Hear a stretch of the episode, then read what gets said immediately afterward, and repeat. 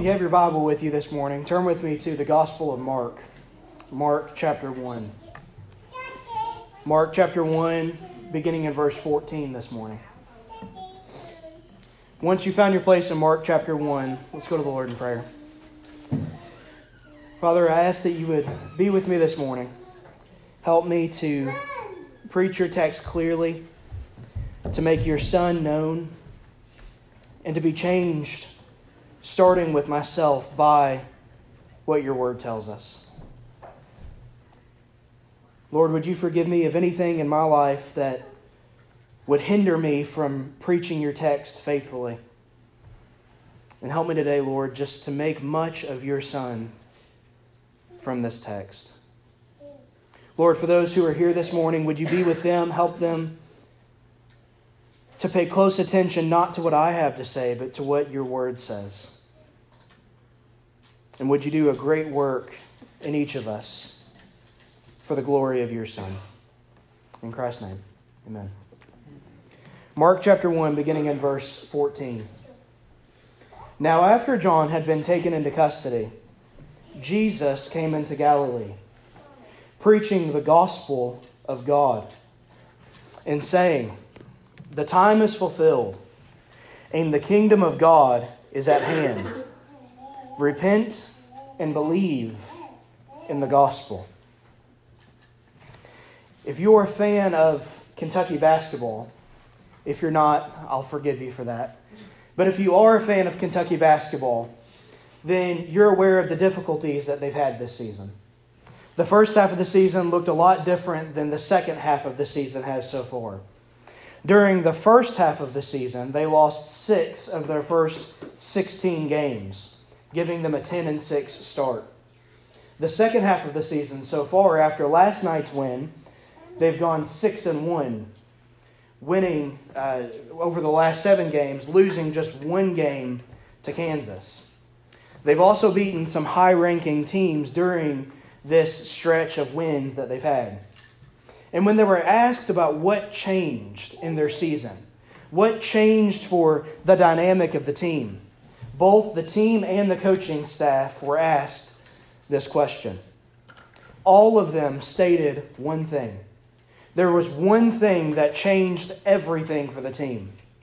They had a serious talk about where they were going. They had a serious discussion about what the plan was, what the purpose was, what the blueprints were for the team. In Proverbs 29, verse 18, we're told, Where there is no vision, the people perish. Where there is no vision, the people perish. And sometimes as a church, we need to come back and have these serious discussions about where are we going? What are we doing? What's the point of all of this? Why do we get together on Sunday mornings? Why do we call ourselves a church? Why are we here? What is the purpose? And it's easy to get off track in the busyness of life.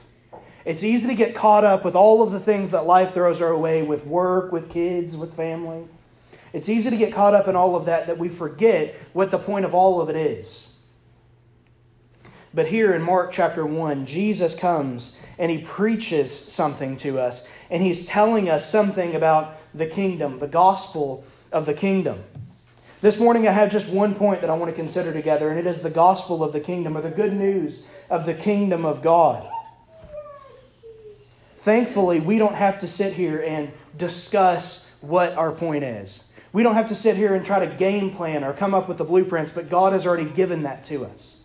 God has already told us what our purpose is. The chief end of man, as the Westminster Confession says, is to glorify God and to enjoy Him forever. So, our chief end, our purpose, our point in life is to bring glory to God. And we gather collectively as the church to do that very same thing. And we, as the church, are part of the kingdom of God. And here, beginning in verse 14, we see Jesus preaching on this kingdom. Now, let's backtrack just a little bit. Going back to verses 12 and 13, we saw that Jesus went out into the wilderness. He went out into the wilderness where he was for 40 days being tempted by Satan. And then here in verse 14 it says, Now Now, after John had been taken into custody, so during that time, during the time that Jesus was away, Jesus came, was baptized by John the Baptist. John the Baptist was the forerunner of Jesus who paved the way and said, The Messiah is coming. Then Jesus comes, and John looks and says, There's the Messiah I was telling you about. Now, John is in prison. It says in verse 14, Now, after John had been taken into custody, Jesus came into Galilee. So both John and Jesus were out of the picture. They were both gone for a short period of time here. And here is where Jesus comes back into Galilee. The word used here in this text in verse 14, preaching the gospel of God, the word used for gospel in the Greek is evangelion. This is the root word from which we get our word evangelical, a broad word describing those who identify with the church. It is also the root word from which we get our word evangelism. One of Zondervan's authors, Dr. Sam Chan, defines evangelism in this way The essence of evangelism is the message that Jesus Christ is Lord. Evangelism is our human effort of proclaiming this message, which necessarily involves using our human communication, language, idioms, metaphors, stories, experiences, personality, emotions, context, culture, and locatedness, and trusting and praying that God, in His sovereign will, will supernaturally use our human and natural means to effect his divine purposes. In a general sense, evangelism refers to our human efforts of proclaiming this message to any audience of believers and non believers. In a narrower sense, evangelism refers to our human efforts of proclaiming this message to non believers.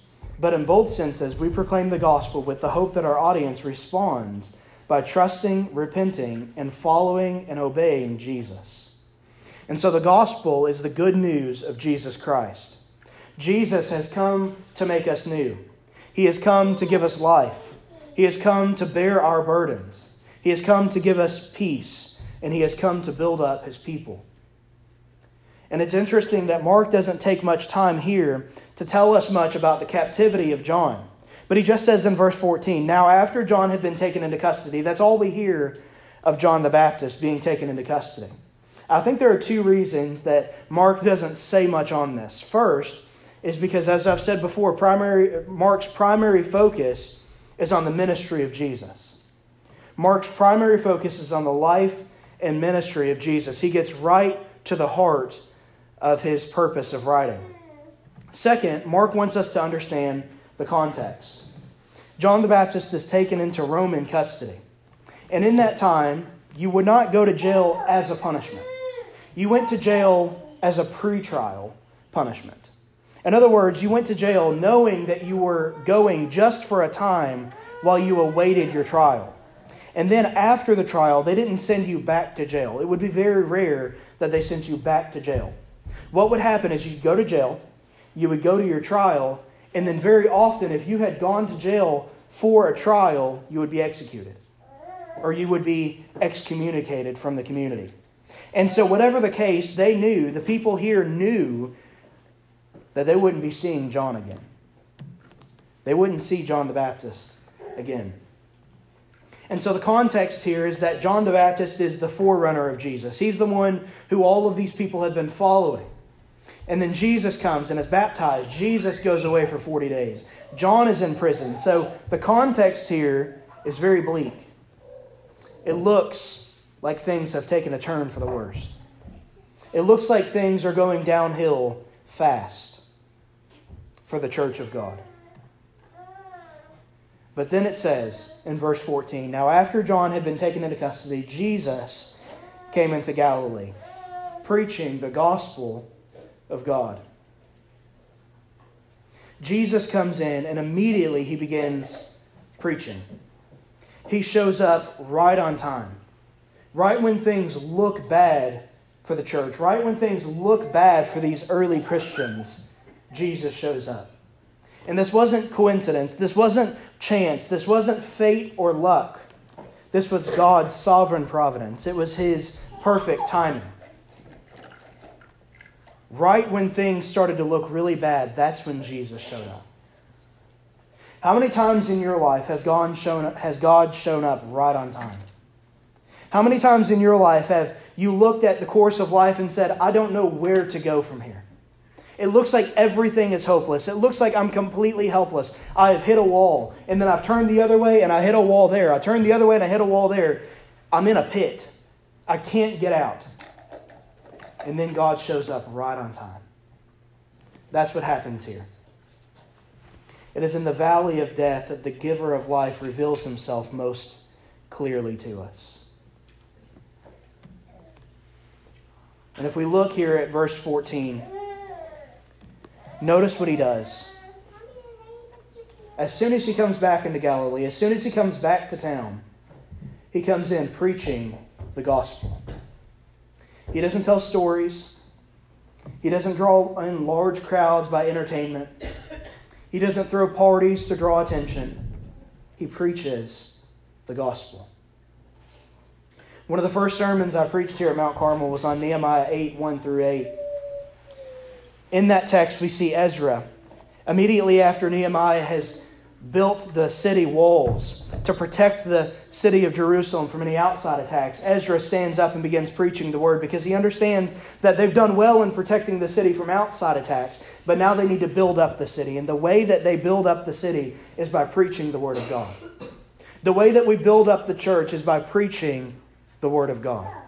If you want to be built up, if you want to be encouraged, if you want to build up and encourage those around you, give them the gospel. Remind them of the good news of Jesus. Remind them of what God has done for them and for you and for us as a church. That's how you'll encourage people. And Jesus comes here back into Galilee, and this is how he encourages the people. He comes in and he preaches the gospel of God. He gives the people the gospel, he declares the good news. He tells them what he has come to do for them. And in verse 15, Here's what Jesus says in his preaching. We get a glimpse into the sermon preached by the Son of God. Jesus came into Galilee preaching the gospel of God, saying, The time is fulfilled, and the kingdom of God is at hand. Notice that he says that the kingdom of God is at hand, presently. He does not say that the gospel that the kingdom is coming. He does not say that we're waiting for a millennial reign, but that he brought the kingdom with him. That he is the king of the kingdom now. That is in the present age. In Mark chapter 16 verse 19, we see that when Jesus was received up into heaven, he sat down at the right hand of God. The act of Jesus taking his rightful seat shows us that he is currently on the throne ruling and reigning over the church. He is the head of the church, He is the king of all creation. And here's the good news of the kingdom. Here's the good news of what God has done that Jesus is doing something in and through the church that is truly beautiful. One great concern of mine in the modern age is our misunderstanding of the church our ecclesiology, that is, our study and doctrine of the church, is poorly lacking. For so many, church is just a social club. It's just a place where you come and hang out on Sunday mornings. It's a place where you come because you didn't have anything better to do. It's an event venue, it's an entertainment center. As long as you're being entertained, you'll come hang out here. But the minute that the preacher says something that you don't quite like as much, you're out the door. That's how a lot of people view the church today. But this is not at all how the Bible describes the church. The Bible describes and defines the church as being much more than that. The local church is not, as Paul Washer calls it, a Six Flags over Jesus, but as a place of holy worship. We gather together for one primary purpose, and that is to glorify God, who is eternally worthy of our praise. And if you've forgotten this morning that God is worthy of your praise, then that's why you're finding it difficult to worship Him. That's why you're finding it difficult to sing the songs of praise to Him. That's why you're finding it difficult to pray to Him, is because you've forgotten just how worthy of, of your worship He is. And here we're told that the gospel, the good news of God, is that Jesus is building His kingdom. that Jesus is doing something in the world, that he is gathering people from all corners of the earth and bringing them together, and we are one people. We are one church. We are one kingdom. We are God's people. Look at the pews around you, the pew in front of you and behind you. Look at the people beside you. Those of us who are in Christ, these are your brothers and sisters. These are the ones who you're not just here on earth for some 70, 80, 90 years, but you will spend eternity together in heaven. And eternity will be filled with worshiping the God who has saved you, with worshiping the God who has brought us together. We are His possession. We are His people, chosen and set aside for the glory of the Son. We are one local church symbolizing and participating in the larger global, universal church, namely the kingdom of God. we have brothers and sisters in this building, at the churches down the road, in states all across the country, and in nations all around the globe. God has done a wonderful work in saving his people. And if you are numbered among this family of God, we need to tell others about the good news of what God has done. Look with me back here at verse 15. Jesus is saying the time is fulfilled. In other words, you were looking for the Messiah. You were waiting for the one who would fulfill the law. You were waiting for the, for the Savior of the world. You were waiting for the sinless and spotless Lamb about whom you read so much about in the Old Testament. The time is fulfilled. In other words, Jesus is saying, I'm here. I'm here. You're not waiting any longer. You're not waiting for something else. You're not waiting for the next best thing. You're not waiting for someone better than me to come along, but Jesus has already come. Jesus has already come to bear our sins, to go to the cross at Calvary so that he would die in our place, rise again unto newness of life, so that we too might rise unto newness of life. The time is fulfilled, and the kingdom of God is at hand. And notice what he says at the end here. If you want to be a part of this kingdom, if you want to be a part of what God is doing, if you want to be numbered among the children of God, repent and believe in the gospel. Sometimes we overcomplicate things, but Jesus makes it very simple here. Repent and believe in the gospel. What sins are you dealing with this morning? What treason have, have you been committing against God? Repent this morning. Turn away from it. Stop playing around with what Christ came to die for. Stop piercing the hands and feet of the Savior. And instead, repent turn away, have no more to do with that sin. And believe. Believe in the gospel, believe in the good news.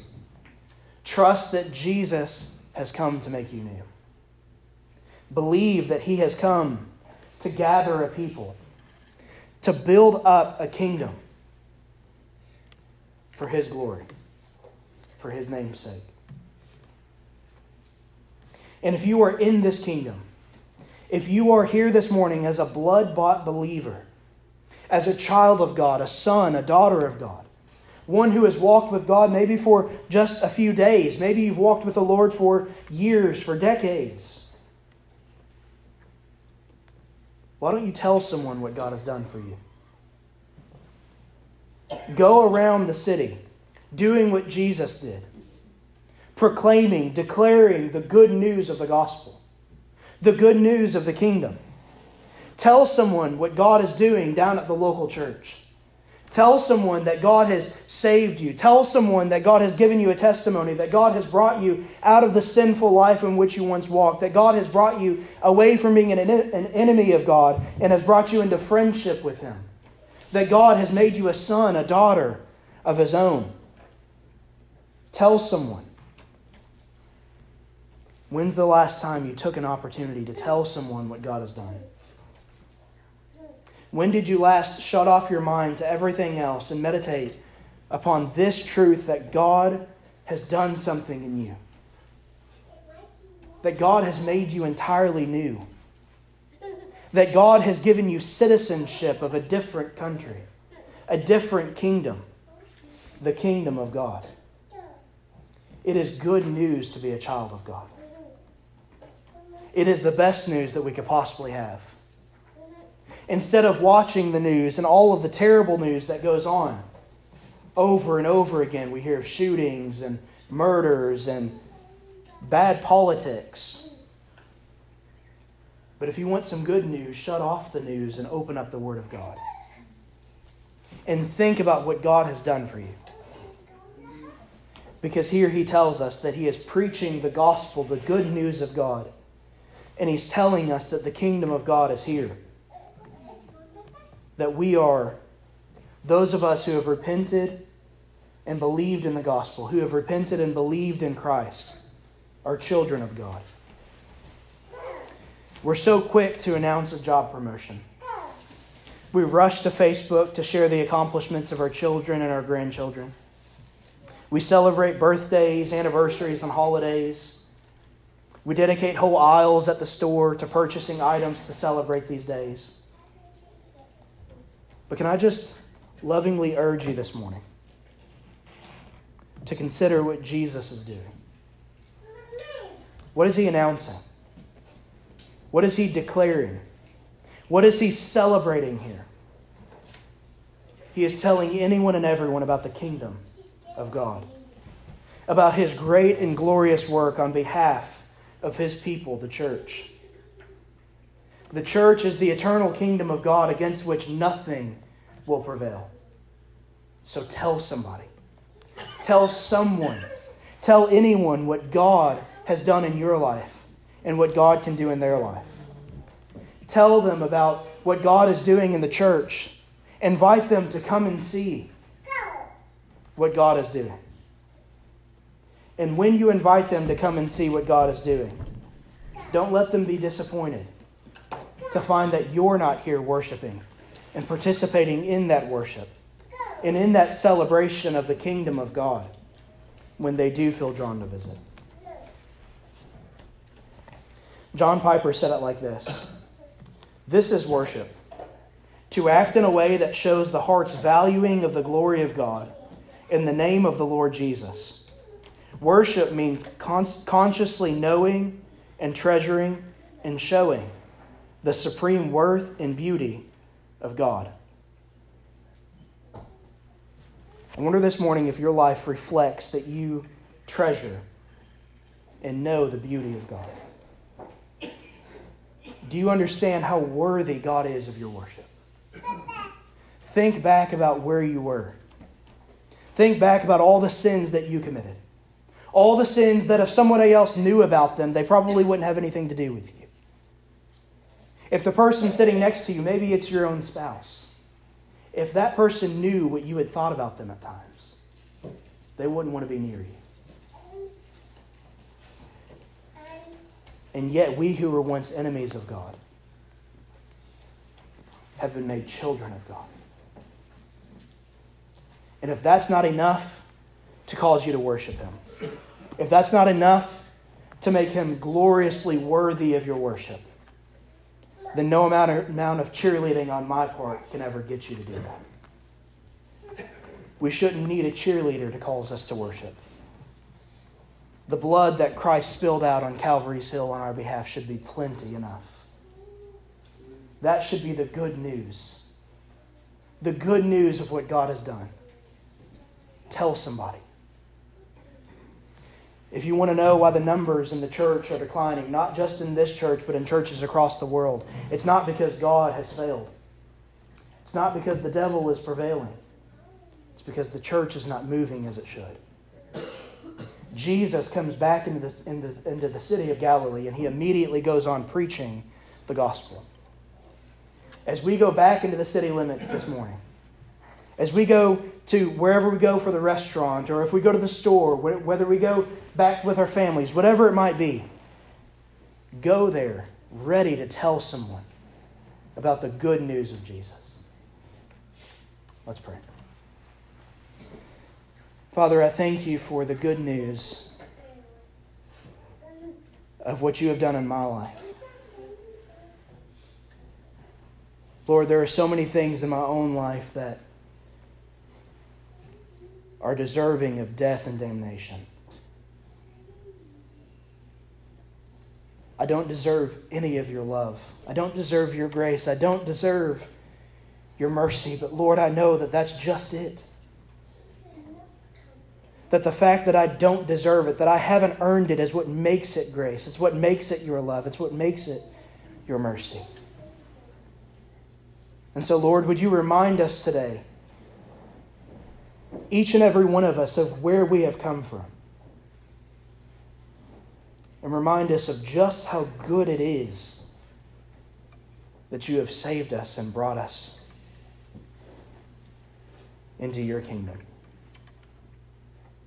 Renew us today. Help us to have a revived outlook that we would tell others that we would tell anybody and everybody who has ears to hear of what your Son has come to do, of what your Son is doing in your church, not just in this church, but in the church at large. Would you help us, Lord? Encourage us and build us up for your name's sake. We pray this in Christ's name. Amen.